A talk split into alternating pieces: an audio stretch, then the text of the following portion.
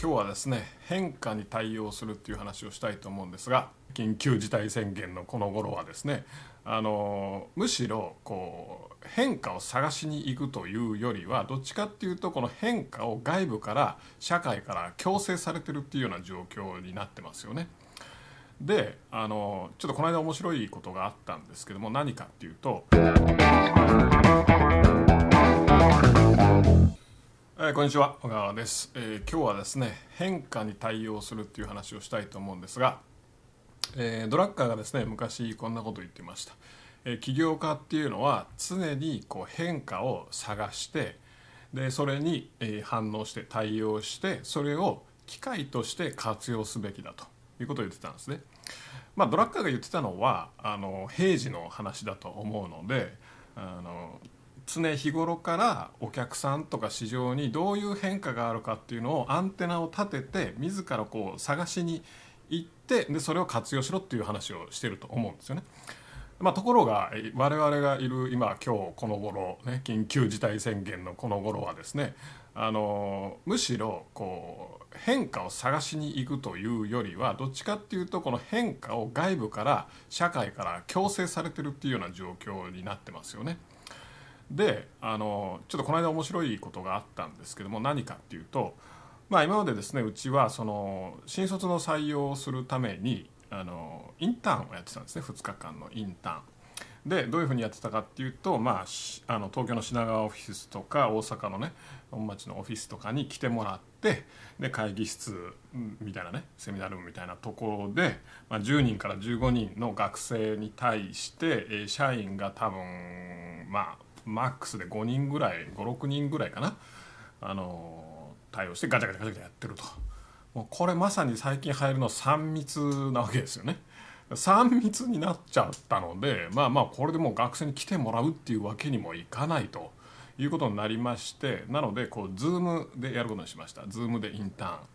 あので実際やってみたらどうだったかっていうと全く問題なくて、えむしろこっちの方がいいんじゃねえかともう今後リアルでやる必要ねえんじゃねえかと思うぐらいのことだったんですね。まあ、どういうことだったかっていうと今までその、まあ、品川でやるにしても東京でやるにしても大阪でやるにしても地方の学生からしたら参加できないわけですよ。まあ、参加するにしたってまあ、わざわざ飛行機乗ってくる新幹線乗ってくるで2泊3日宿泊して参加するっていう、まあ、かなりハードル高いあの状態だったわけですね。それにも、まあ、それの状態でもまあ参加してくれるっていう状態ではあったんですが、まあ、実際 Zoom でやるとどうなるかっていうと学生が別にいつもの自宅にいながら、ね、時間になったら参加っていうボタンを押せばそこに参加できると。で他のインターン生もいるし講師もいるしっていう状況になったわけですよね。でこれってもう学生からすると参加のハードルめちゃめちゃ下がってるじゃないですか。ねあの今までは本当都心の学生とやっぱり地方の学生ってどうしてもその機会チャンスに差があったわけですよね。だけども別にもう北海道だろうが九州だろうが沖縄だろうが東京だろうが別に部屋でボタン押せばいいだけだからあの全く平等になると。しかも時間的コストも全くないし金銭的コストもないと。まあ、金銭的コストはまインターン学生向けのインターンなので、まあ、うちが負担してましたけどもそうすると、まあ、うちにとっても学生の交通費と宿泊費とね一人一人出してたのが出さなくて済むわけですよね。10人12人やって1回あたりそれねやったら何万ねどれぐらいかかるんですか、えー、20万ぐらいかかるんじゃないですか？20万30万分かんないけど まあまあかかりますよね。えー、それがまあ一切いなくなったわけですよ。で驚いたのがあのその時あのインターンちょうど先週かなやってたんですけどもシアトルから参加してる学生がいたんですね。今留学中でシアトルにいるとシアトルからこのインターンに参加するという謎の現象が起きてましてあそれがすごくなんか象徴的ですげえなと思ったのはやっぱシアトルからもしリアルでやったら絶対参加しないですよね わざわざね飛行機乗ってくるとか、まあ、ありえないじゃないですか。それぐらい今参加のハードルが下がって実際提供できるこうプログラムの内容インターンの内容っていうのはまあほぼほぼ変わらなくなったと。でしかも要はインターンをなまあ、うちのやり方はですね2日間のインターンをやってもらってそれからうちでバイトしませんか長期インターンやりませんかっていうふうに次にこう上げていくやり方をしてたんですね。で要は2日のインターンやって、えーまあ、実際 Zoom ではもう1日とかにしたんですけど1日のインターンやってどれぐらいの人が次のステージに行くかっていうのでそこで要は提供した内容というかサービスの内容がね、えー、劣化してるのかしてないかっていうのはまあ判断できると思うんですけどもまあまあほぼほぼ変わりないと。まあ、若干下がったのかな。でもちょっと誤差だからわからないなっていうレベルなんですね。やっぱ毎回ばらつきありますから。そのばらつきの範囲内なのかまあちょっと下がってるのかちょっとよくわかんないというレベルなんですよ。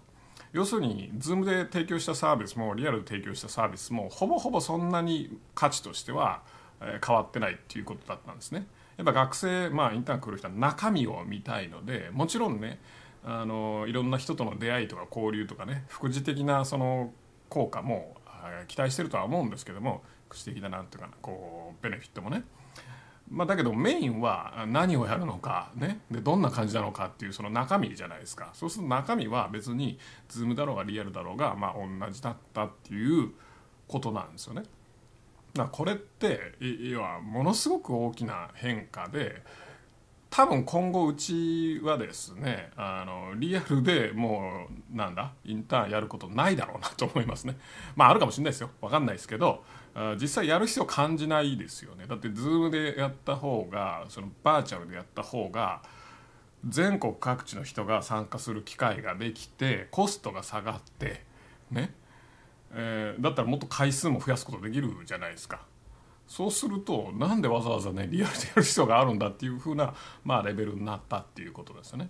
まあ、こういったことがあのそのインターンだけじゃなくてやっぱ社会的にすごくあちこちで起きてると思うんですね。まあ、実際あの今日はインターンの話しましたけどもあの事業とかでもものすごく起きてますあのうちの事業とかでもね。こういった機会をいかに要は活用するかっていうふうにこの際頭を切り替えてもう変化は外部から強制されてますからね、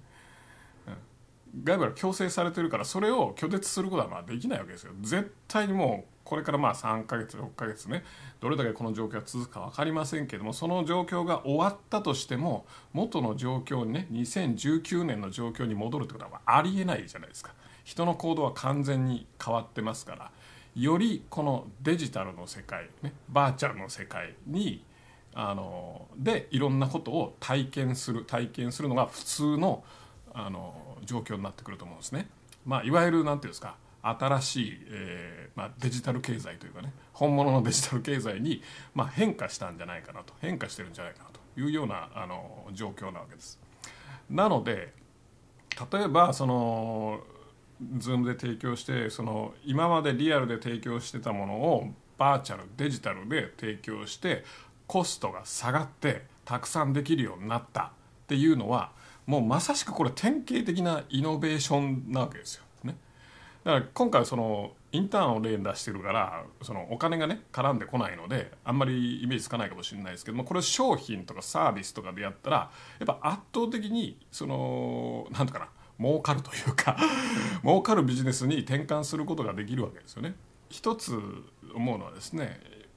僕はまあ変化としていろいろ感じてはいるんですけどもやっぱりその何て言うんですかサービスですよねその今までリアルでしか受けられなかったサービスまあリアルで受けるのが当然だと思っててデジタルとかバーチャルでサービスを受けるなんてとても想像してなかったようなサービスをいろんな人がデジタルでバーチャルで、えー、サービスを受けるっていうふうに、まあ、なってきてるようななってきてるというかそういう変化が起きてると思うんですね。なのでその変化にこうしっかりと乗ってそれを活用するそれを機会として活用することができるとこのまあコロナショック緊急事態宣言も最悪な状況ですけどもそれをピンチをチャンスに、えー、切り替えることができると思います。ズームで飲み飲み会飲み会っていうサービスね。あるいはなんかズームキャバクラとかあるらしいですよね。サービス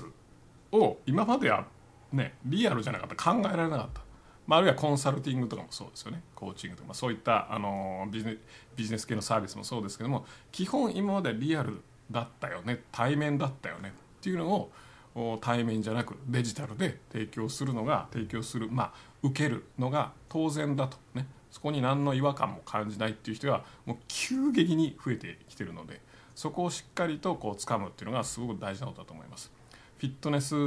産業とかでもね、えー、今フィットネス最悪ですけどもフィットネスってそのジムに行ってサービスを受けるのがねリアルでサービスを受けるのが当然だと思ってたのが今デジタルでサービスを受けるのが当然だっていうのにだんだんだんまあ当然まではいかないかもしれないけどデジタルでサービスを受けるのも普通だというふうにまあ変わりつつあると思います。なのでまあそういったあの新しい変化に対して、えー、既存の事業を変化させて今までリアルで提供しているサービスをデジタルで提供するっていうことに、まあ、成功すると本当にあの収益性とかは圧倒的に上がりますから、まあ、ぜひぜひこのチャンスを、ものにしていただければいいんじゃないかなと思います。ということで、えー、今日の、あのレスポンスチャンネルは終わりにしたいと思います。えー、まあ参考になったという方は、えー、いいねチャンネル登録お願いします。それじゃあまた。最後までご覧いただいてありがとうございます。いいねチャンネル登録をよろしくお願いいたします。レスポンスチャンネルでは今質問を受け付けております。コロナに関することやビジネスマーケティングのことなどあなたの質問をレスポンスチャンネルでお答えさせていただきます。質問は概要欄からお願いいたします。あなたの質問お待ちしております。